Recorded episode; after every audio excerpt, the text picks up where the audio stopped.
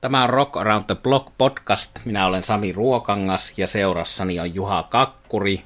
Ja tämän jakson sisältönä tulee olemaan vuoden 2022 keikkojen läpikäynti, eli minkälaisia konserttielämyksiä koettiin, minkälaisia keikkoja nähtiin. Ja kun tuossa edellisessä jaksossa puitiin vuoden 2022 levyjä, niin mainitsin siinä yhteydessä, että tänä vuonna – korostui tuommoinen yhteisöllisyys ja korostui se, että kuinka koronan jälkeen oli hieno päästä eri kokoonpanoissa eri ihmisten kanssa katsomaan keikkoja, niin sellainen fiilis tässä vuotta taaksepäin katsellessa on, että monesti se hyvä keikkakokemus on muutakin kuin se, että mikä bändi on lavalla ja mitä biisejä se soittaa. Itsellä näitä hienoja elämyksiä oli tänä vuonna muun muassa Berliinissä hyvissä keikkapaikoissa ja sitten Suomen festareilla ja sitten näillä perinteisillä keikkapaikka-areenoilla. Latviassa kävin Iron Maidenia katsomassa, mikä oli hieno elämys siellä paikallisten ihmisten kanssa ja sillä tavalla, että oli ennen keikkaa meitä muun muassa baarissa eri maista taisi olla britti, skotlantilainen, tanskalainen, ruotsalainen, norjalainen. Siinä oli niinku vitsin ainekset, että kun nämä kaikki kansallisuudet menivät baariin ennen Iron Maiden keikkaa, niin mitä kukakin sanoi ja teki, mutta hienoja elämyksiä. Ja aloitetaan Juhan keikkaelämyksistä. Terve Juha. No niin, tervehdys. Joo, keikkaelämyksiä kyllä laidasta laitetaan suurelta stadioneilta pieniin klubeihin – ja otetaan sitten tuolta klubiosastolta pääsääntöisesti sitten sieltä ihan lopuksi taas tuollainen vuoden muutama kunnia maininta. Ja ainahan nämä ovat sitten sellaisia, että kun listan tehnyt, niin sitten muista, että ai niin, sekin keikka, mutta muutaman olen tähän nyt poiminut erikseen ja keväällä, kun odotukset kesästä olivat jo ilmassa, niin Savoy Teatterissa järjestettiin The Elvis Concert – No, nimi jo kertoo, että mistä oli kysymys. Elviksen klassikko ja siellä ihan mainio bändi ja Dwight Eisenhower ei kirjoitettu niin kuin Eisenhower yleensä, vaan ikään kuin jää tuohon alkuuhin ICE, joka on innokas Elvis-diggari ja sitten tuollainen, no Elvis-imitaattori on väärä sana, mutta Sanotaan kaveri, joka erittäin mielellään esittää Elvistä ja myös alkuperäisiä muusikoita oli mukana. Eli Bob Lanning, joka hän on vaikuttanut Elviksen rumpalina lyhyen aikaa ja sitten taustalaulajista Jim Murray. Erinomainen keikka ja oli nasta heittäytyä tuollaiseen Elvis-fiilikseen ja keikan jälkeen oli sitten nimmarisessiota ja erilaista materiaalia tarjolla ja ostin Bob Lanningin rumpukapulat, joten minulla on nyt sitten kolmen Elviksen rumpalin DJ Fontanan, Ronnie Tatin ja Bob Lanningin kapulat nimmareilla. Ja olen jo itse asiassa ostanut sitten, kun ryhmä tulee vuoden, tai ei nyt enää vuoden kuluttua tässä kohtaa, vaan mitä tästä nyt olisi pyöreä puoli vuotta, vähän vajaatkin, 4. huhtikuuta uusinta ja sama paikka Savoi teatteri.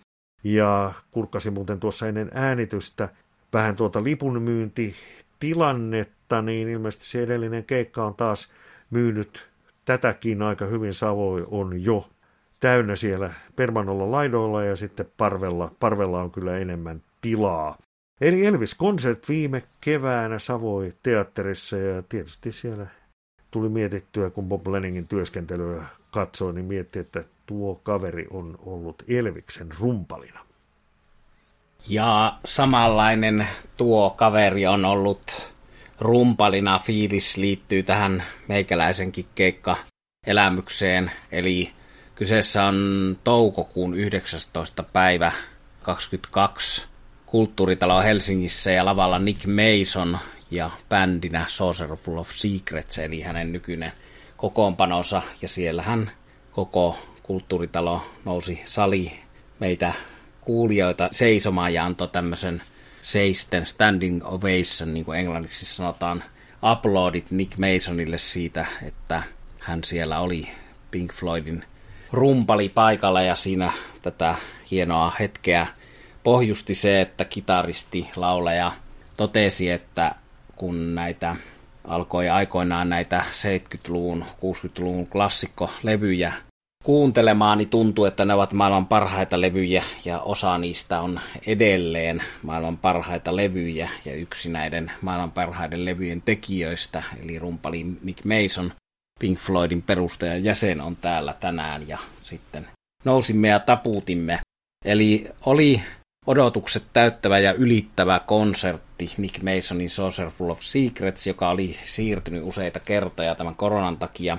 Minunkin piti se vappuna 20 nähdä Yorkissa, Englannissa. Silloin ei ollut tietoa vielä, että tämä kokoonpano tulee Suomeen, mutta olen siis Pink Floydin nähnyt kerran ja Roger Watersin useamman kerran ja David Gilmourin pari kertaa ja nyt näin Nick Masonin bändin ja se oli hyvä. Siinä on pääpaino Sid Barrettin aikaisessa 60-luvun materiaalissa ja siinä tulee tietysti esiin se, että kuinka hienoa musiikkia 60-luvulla tehtiin tuollaista britti invasion, brittien musiikkia, jota ei tehty missään muualla. Se oli kokeellista, psykedeellistä, erikoista musiikkia, mutta ei siitä sen syvällisemmin. Sid Barrettin aikainen Pink Floyd oli erilainen bändi kuin myöhempi Roger Waters-vetoinen Pink Floyd ja David Gilmore-vetoinen, eli tämä keikka muistutti hienosti siitä, kuinka hienoa erilaista musiikkia teki Pink Floyd uransa alkuvaiheessa.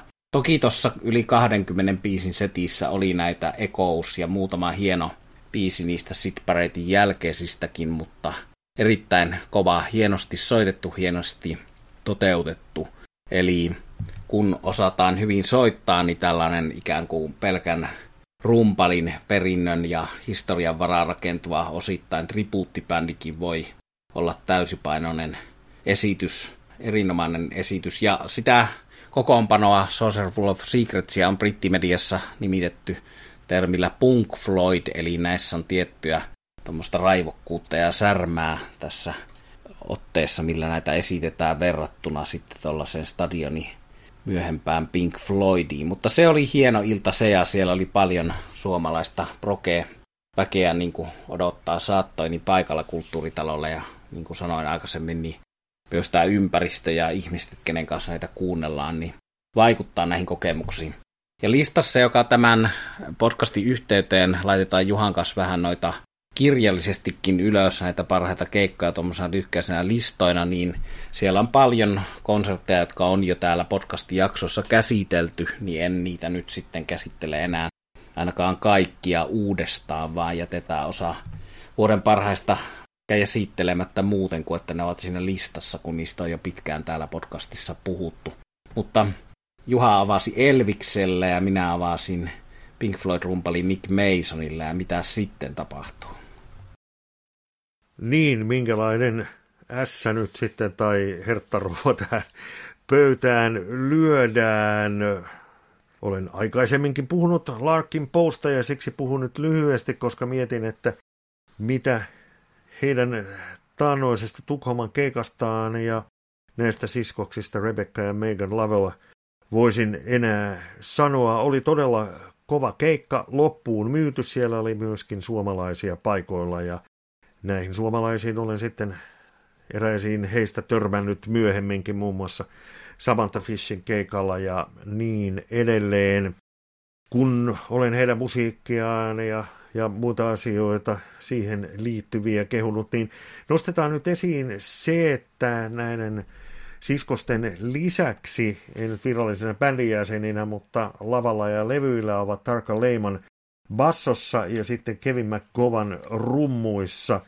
Eli he tietysti ovat osa tuota Larkin Poe Soundia ja ensi vuonna syksyllä Larkin Poe jälleen Tukholmassa 8. päivä 10. on tuo päivämäärä. Hehän ovat käyneet Suomessa esiintyneet Puusto Bluesissa ja sitten on joku varhainen keikka Savoa teatterissa. Olisi tietysti kiva, että Suomeenkin vielä uudestaan tulisivat. Mihin teitä tuosta keikasta löytää ja Larkin Posta, kun kuuntelemme meidän aikaisempia jaksoja, joten pidän nyt tämän puheenvuoron lyhyenä, jotten toistaisi itseäni liikaa. Erinomainen keikka ja siitä syystä aion kyllä nähdä vielä heidät uudestaan. saapa nähdä pääsenkö minä mukaan tonne sessioon, kun Juha on seuraavan kerran Larkin Pou keikalla. Tästä on puhuttu näissä podcasteissakin ja mulla on siis jäänyt tuo myös tuo Puistobluesin esiintyminen aikanaan näkemättä. Silloin oli tuskaa tai jotakin muuta musiikkimenoa samanaikaisesti. Sen minä muistan, että, että kysymys oli siitä, että olin jossakin katsomassa jotakin muuta bändiä kuin Larkin Pouta Puistobluesissa, mutta varmasti bändi on jo siitä Puistoblues-ajastakin kehittynyt ainakin ton levy tuotannon perusteella, eli suosikki levy, niin heidän tuotannostaan on heidän viimeisin levynsä, eli bändi kasvaa ja kehittyy. Ja tuossa kun yksi tämän vuoden blues-keikoista, yksi tämän vuoden blues rock-keikoista oli Samantha Fissin konsertti, joka Juhan kanssa melko perinpohjaisesti käsiteltiin täällä podcastissa. Kuunnelkaa se, jos ette ole kuulleet, ja tutustukaa Samantha Fissin musiikkiin, jos ette ole kuulleet. Toki siinä täytyy sanoa se, että hänen musiikkinsa livenä on aika lailla erilaista kuin levyllä, niin kuin monella artistilla tapana on. Mutta siinä podcastissa taisin Samantha Fissin yhteydessä sanoa, että tämä oli vuoden blues keikka, vuoden blues rock keikka, mutta se on vähän siinä ja siinä, että oliko näin, oliko se paras vai oliko parempi tai yhtä hyvää Poriatsissa koettu Government Mool-bändin keikka. Ja koska oltiin siinä vuoden parhaimmistossa molemmissa konserteissa, niin haluan nyt nostaa vielä ton Government Moolinkin tähän. Eli se oli erinomainen, se oli erittäin monella tapaa moneen suuntaan asioita kattava ja leikkaava keikka.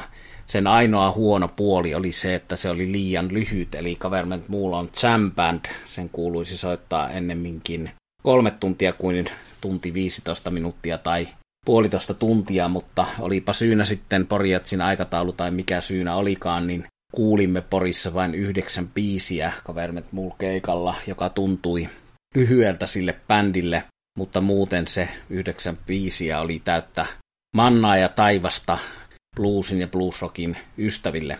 Käyn lyhyesti jopa läpi tämän settilistan. Eli cover-biisejä Stable Singers and Peoples, Tom Waits, Etta James ja Allman Brothers ja kaksi biisiä. Niitä nyt ei voi täysin pelkästään cover pitää, sillä kyseessä on kuitenkin Warren Haynesin bändi, joka oli Allman Brothersin pitkäaikainen kitaristi, mutta sen takia mainitsen noin covereiden lähteet, että tällaisesta laajasta historiasta, soul, blues, blues rock, Allman Brothers historiasta esitettiin, ja kaksi siellä oli sitten Government Moolin omaakin biisiä, ja myös nuo cover-biisit, Tom Waitsit ja Ann Peoplesit, Government Mool saa kyllä kuulostamaan omalta itseltään. Eli se oli hieno, ja mä muistan siellä keikan aikana, kun siellä oli ystäväni Aki Blumberg, siellä oli Esa Nieminen, siellä oli Ace Mark, kitaristi monelle tuttu siinä lähistöllä seisomassa ja siellä oli paljon muitakin terveisiä kaikille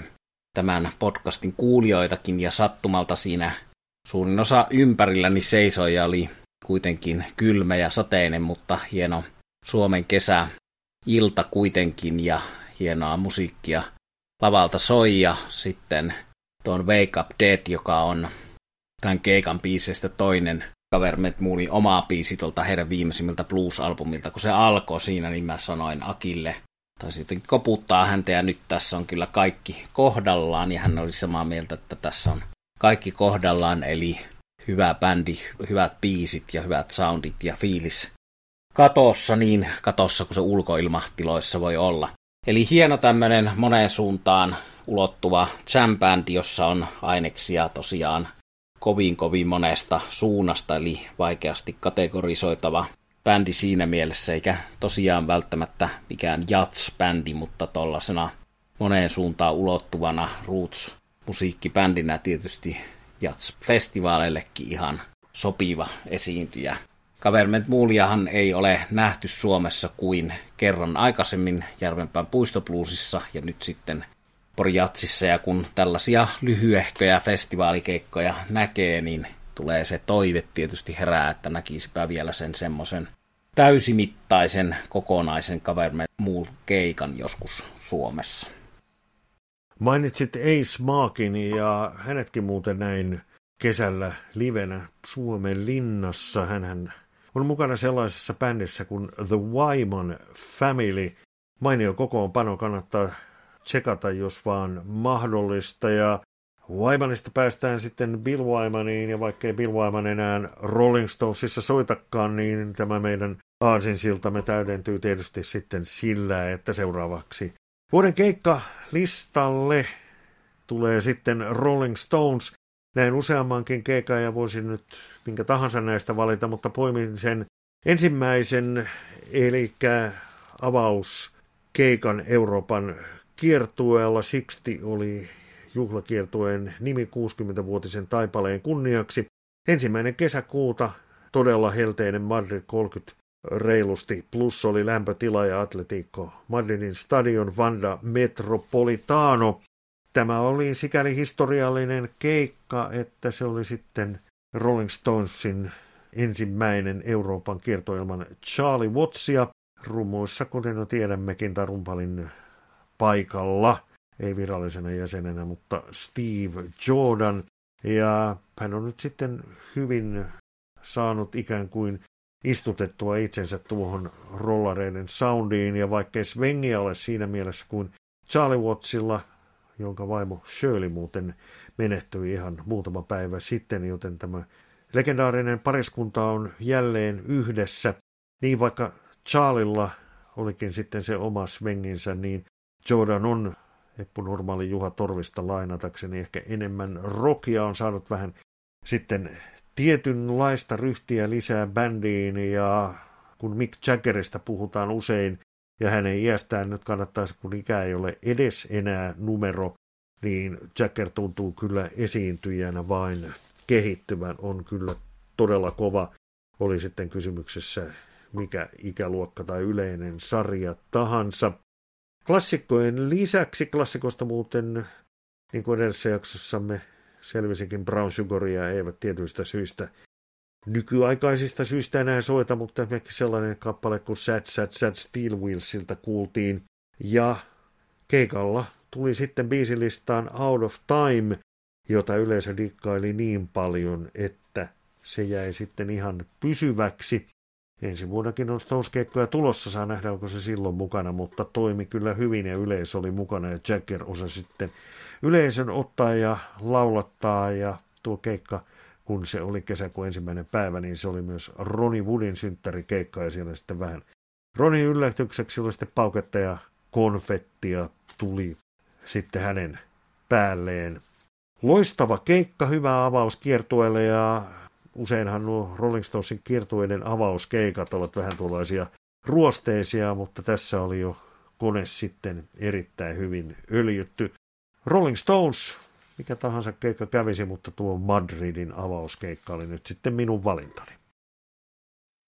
Ja meillä ei ole kirjoille omia listoja ja osioita täällä podcastissa toistaiseksi vielä, mutta mainitaan nyt tuon Juhan hienon Rolling Stones-keikka muiston ja esittelyn perään se, että on ilmestynyt tänä vuonna hieno kirja Charlie's Good Tonight, eli se on Paul Sextonin elämäkerta Charlie Wattsista, jossa on tuommoisen esipuheen kirjoittanut Mick Jagger ja Keith Richards, ja se on virallinen Charlie Watts elämäkerta, eli paljon on erilaisia Stones-kirjoja, niitä minullakin kymmeniä, jollei satoja hyllyssä, ja kaikki niistä eivät ole suinkaan millään tavalla bändin hyväksyntää saaneet, mutta tämä Paul Sextonin Watts elämäkerta on sellaisen saanut, ja se on hyvä kirja, jos, jos jonkun vielä rollarikirjan hommaa ja lukee, niin tämä olkoon nyt se näistä viimeisimmistä suosittelen lämpimästi, eli mielenkiintoinen persoona tuo Charlie.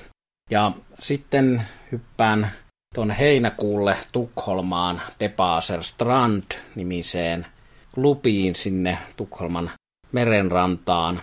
Ja bändi australialainen Roustatuu, siitä puhuin myös tuossa vuoden levyt-jaksossa, eli bändin nykykunto on kuultavissa tuolla live-albumilla, joka on julkaistu vaan suoratoisto palveluihin, mutta Roustatuu ensimmäistä kertaa Tukholmassa. Bändi on kiertänyt jonkin verran Euroopassa, mutta ei kuitenkaan niin paljon, että olisi soittanut Tukholmassa koskaan aikaisemmin. Sweden Rock Festivalilla se on soittanut, eli australialaisena bändinä kuitenkaan ei kaikkialle ole vielä päässyt ja valitettavasti ei ole päässyt Suomeenkaan. Nyt on jo ilmoittanut, että johtuen tästä sähkön hinnasta ja kaikenlaisista ekonomisista epävarmuustekijöistä rostattu ei kierrä Euroopassa vuonna 2023 ja kun Angry Anderson on 70, niin nähtäväksi jää, että näemmekö häntä enää koskaan Euroopassa.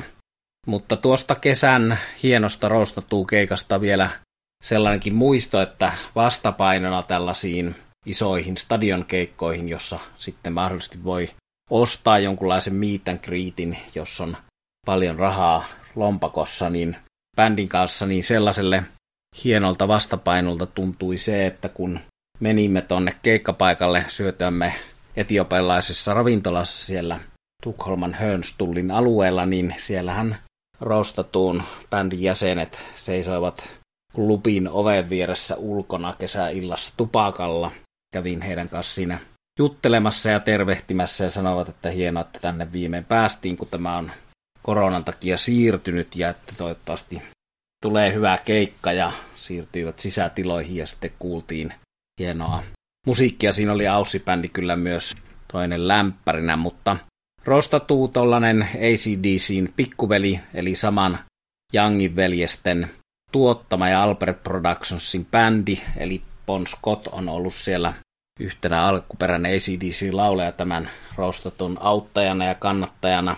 Ja jos sitä nyt jotenkin vertailee ACDCihin, biisit ovat nopeampi temposia, ne ovat ehkä enemmän punk siinä mielessä, ja niissä on valtaosin joka biisissä slide-kitara, toisin kuin ACDCin kappaleessa, eli Rostatu on punkimpi ja bluesimpi versio ACDCistä, eli paljon samaa kuin ACDCissä.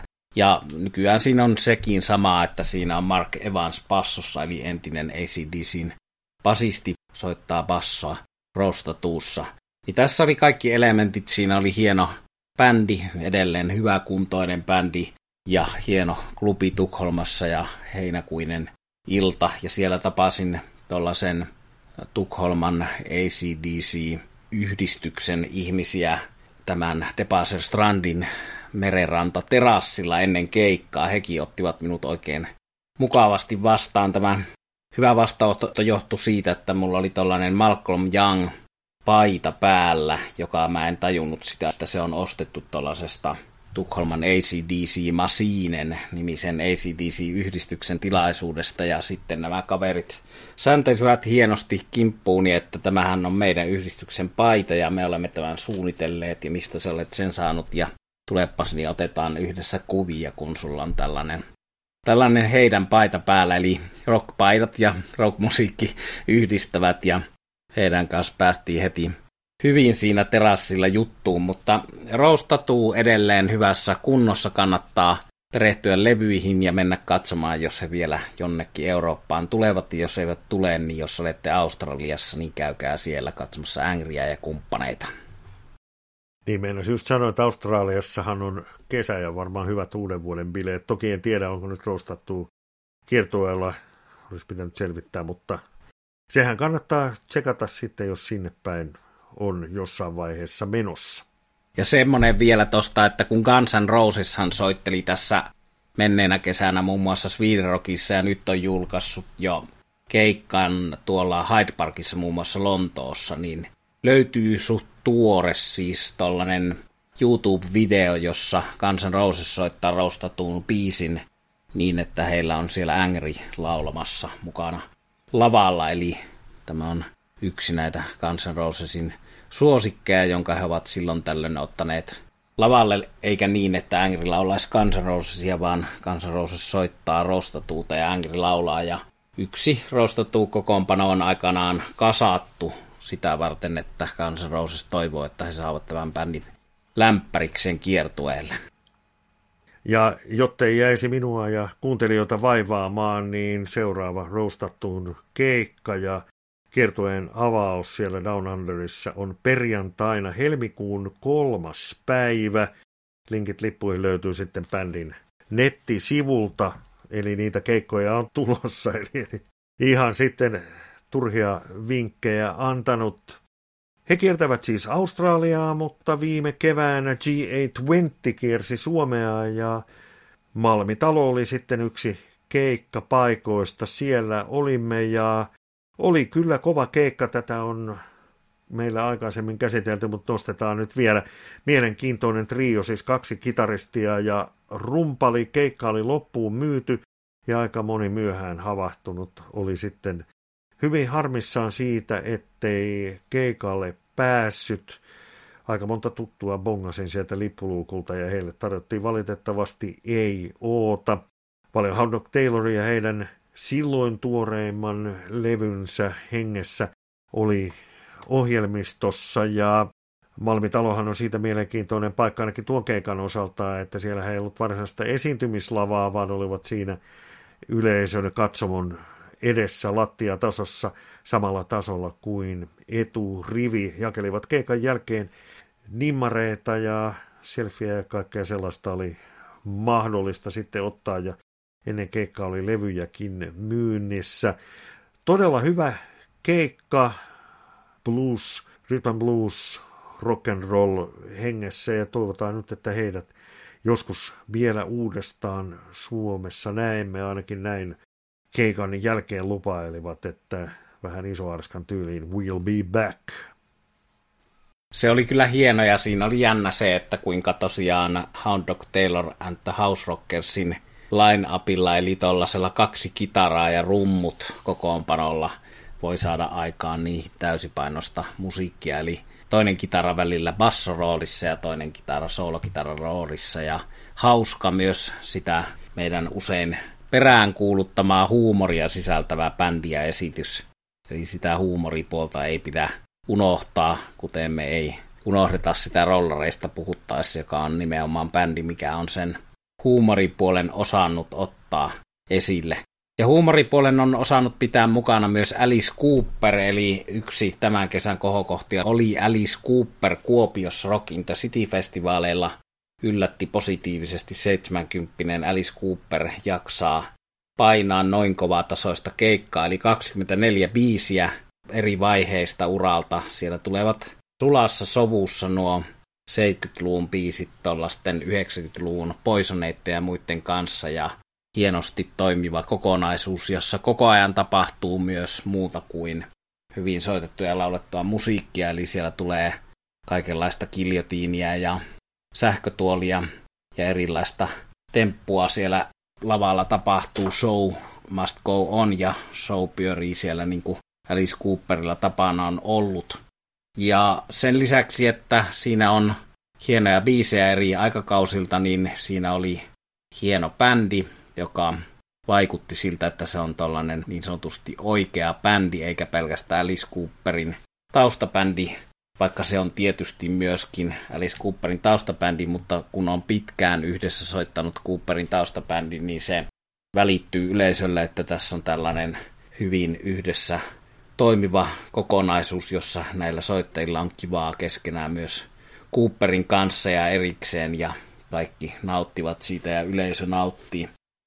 Eli hienoja iltoja koettiin paitsi tuolla Kuopiossa, jossa näin tämän Rocking the Cityssä, että sitten Hiekkaharjussa Vantaalla, eli erinomaisessa kunnossa. Eli Cooperhan kiertää vuonna 2023 ton Hollywood Vampires-kokoonpanon kanssa, jossa on sitten Cooperin rinnalla Joe Perry, Johnny Depp, Tommy Henriksen tästä Cooper-bändistä, joka Suomessa kesällä nähtiin. Mutta siihenkin liittyy tämä yhteisöllisyys, johon viittasin aikaisemmin, eli hieno oli kuulla, kun suomalaisyleisö lauloi jotain Bed of Nails 90-luvun hittikappaletta siellä täyttä kurkkua kesäillassa, eli näitä hetkiä on kaivattu korona-aikana ja aina välillä on kiva myös yllättyä siitä, että joku tällainen Alice Cooperin kaltainen artisti, jota voisi jo alkaa pitämään kehäraakkina ja kaikkensa antaneena, niin esiintyy täysin uskottavasti ja hienosti ja viihdyttävästi. Eli jotenkin hänkin selvästi tekemisistään nauttii edelleen. Liekkö sitten tuo, että hän on ollut pitkään raittiina ja sillä tavalla elänyt terveellisemmin kuin osa näistä rokkareista tiedä häntä, mutta kovin tollainen kiltti ja, kiltti ja turvallinen ei hänen tuo lava imakonsa ole niin kuin ei kuulu ollakaan, vaan siinä on se rokin vaaran tunne edelleen oikealla tavalla läsnä. Eli hienoa, että meillä on edelleen Alice Cooperi, hienoa, että se nähtiin kesällä Suomessa.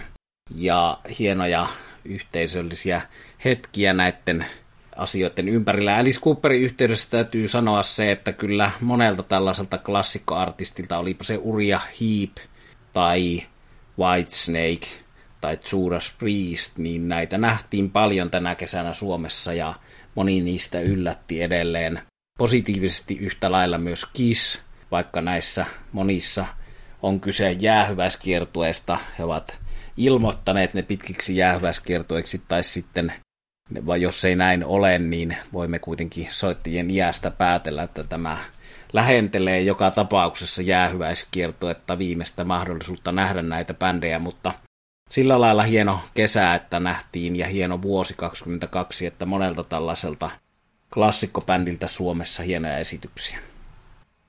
Kissistä tuli muuten mieleen, että jäähyväiskiertoihan jatkuu esimerkiksi ensi vuonna Ruotsissa ja vähän tuntuu jo siltä, että jätetäänkö nyt aina vaan niin kuin loppujen lopuksi tietyille kaupungeille, että jätettiinkö nyt Helsingille.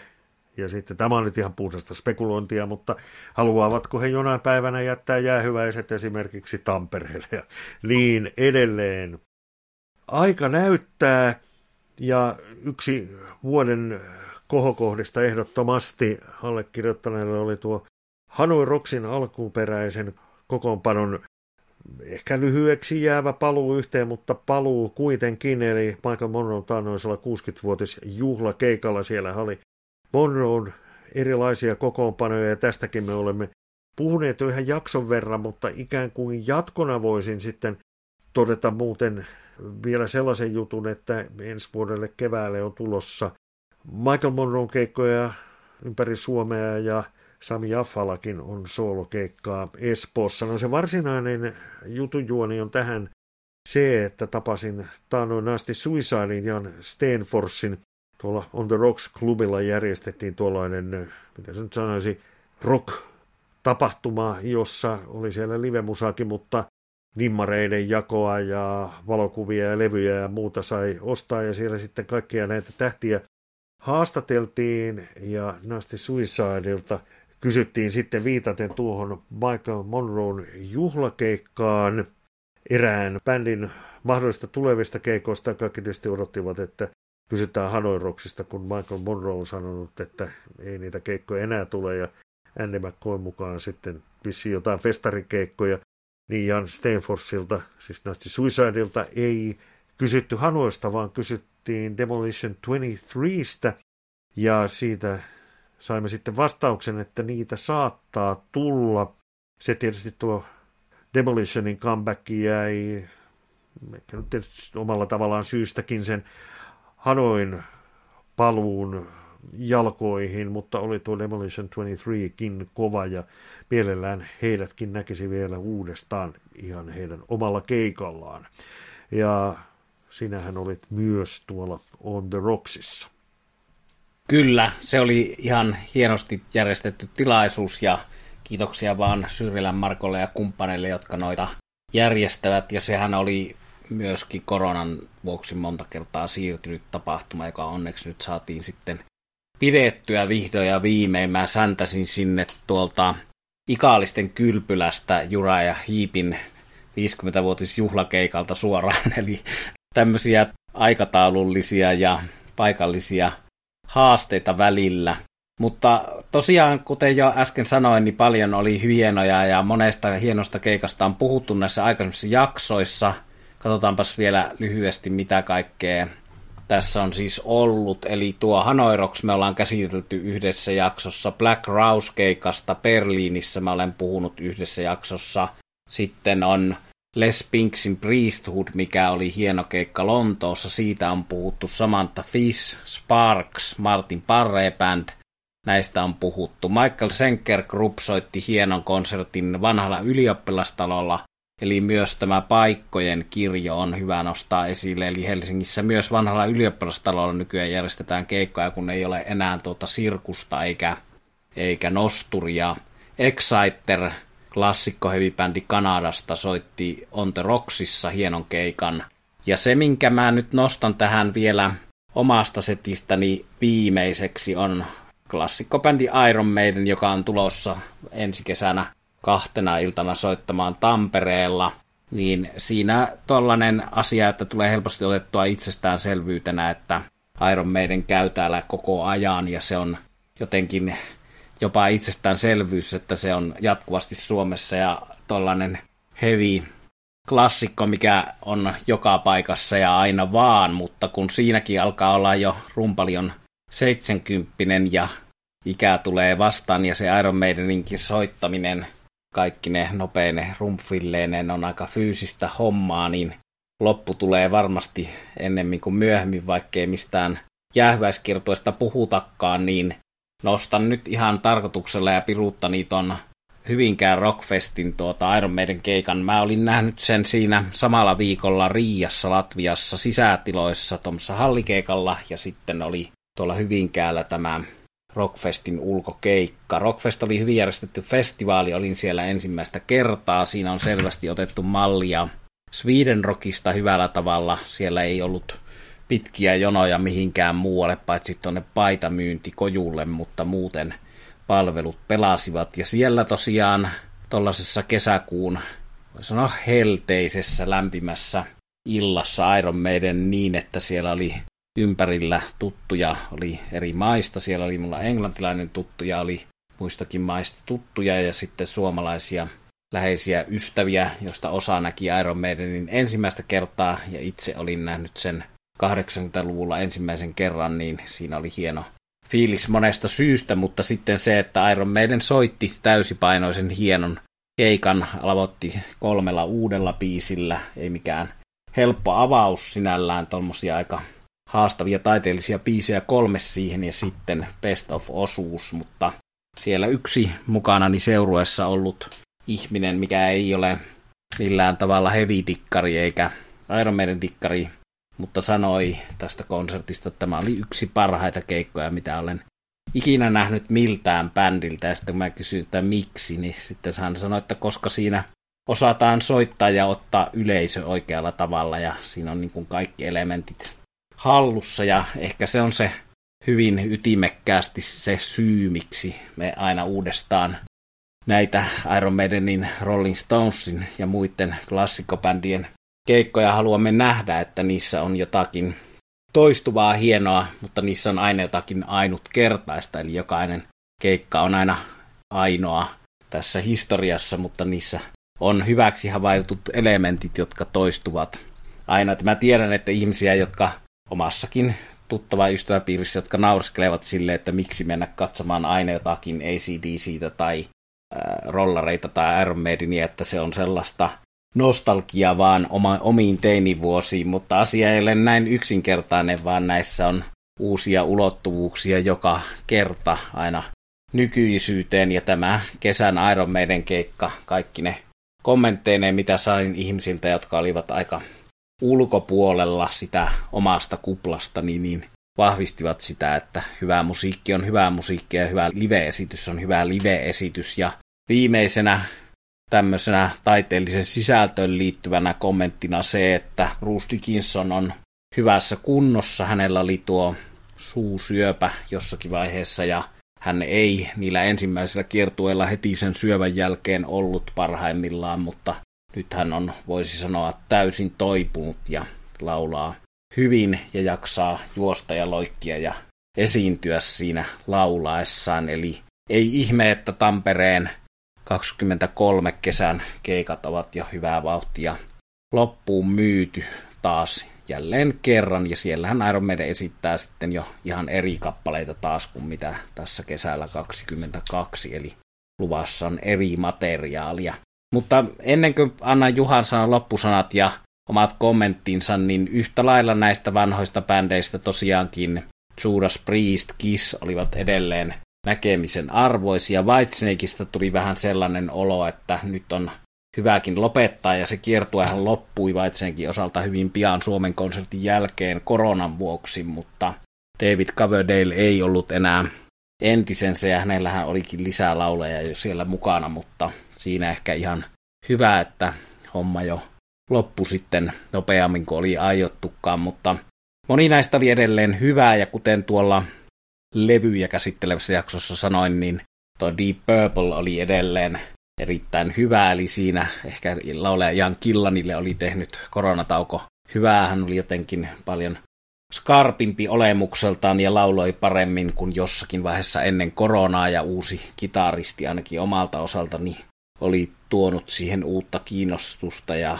tietyllä lailla potkua siihen bändiin. Eli jopa Deep Purplein kaltainen vanha dinosaurus niin oli edelleen hieno tänä kesänä. Paljon hyvää ja puhutaan myös näistä uudemmista bändeistä, joita tuolta löytyy tuolta listoilta näitä nyrkkitappeluita ja muita, niin näissä jaksossa, että ei pelkästään näitä jäähyväiskiertueen tekijöitä, mutta minusta on sinällään hieno todeta se moneen kertaan ääneen, että näissä jäähyväiskiertueen tekijöissä on hyviä bändejä ja he tekevät sen täysin uskottavasti ja täysipainoisesti edelleen monessa kohtaa.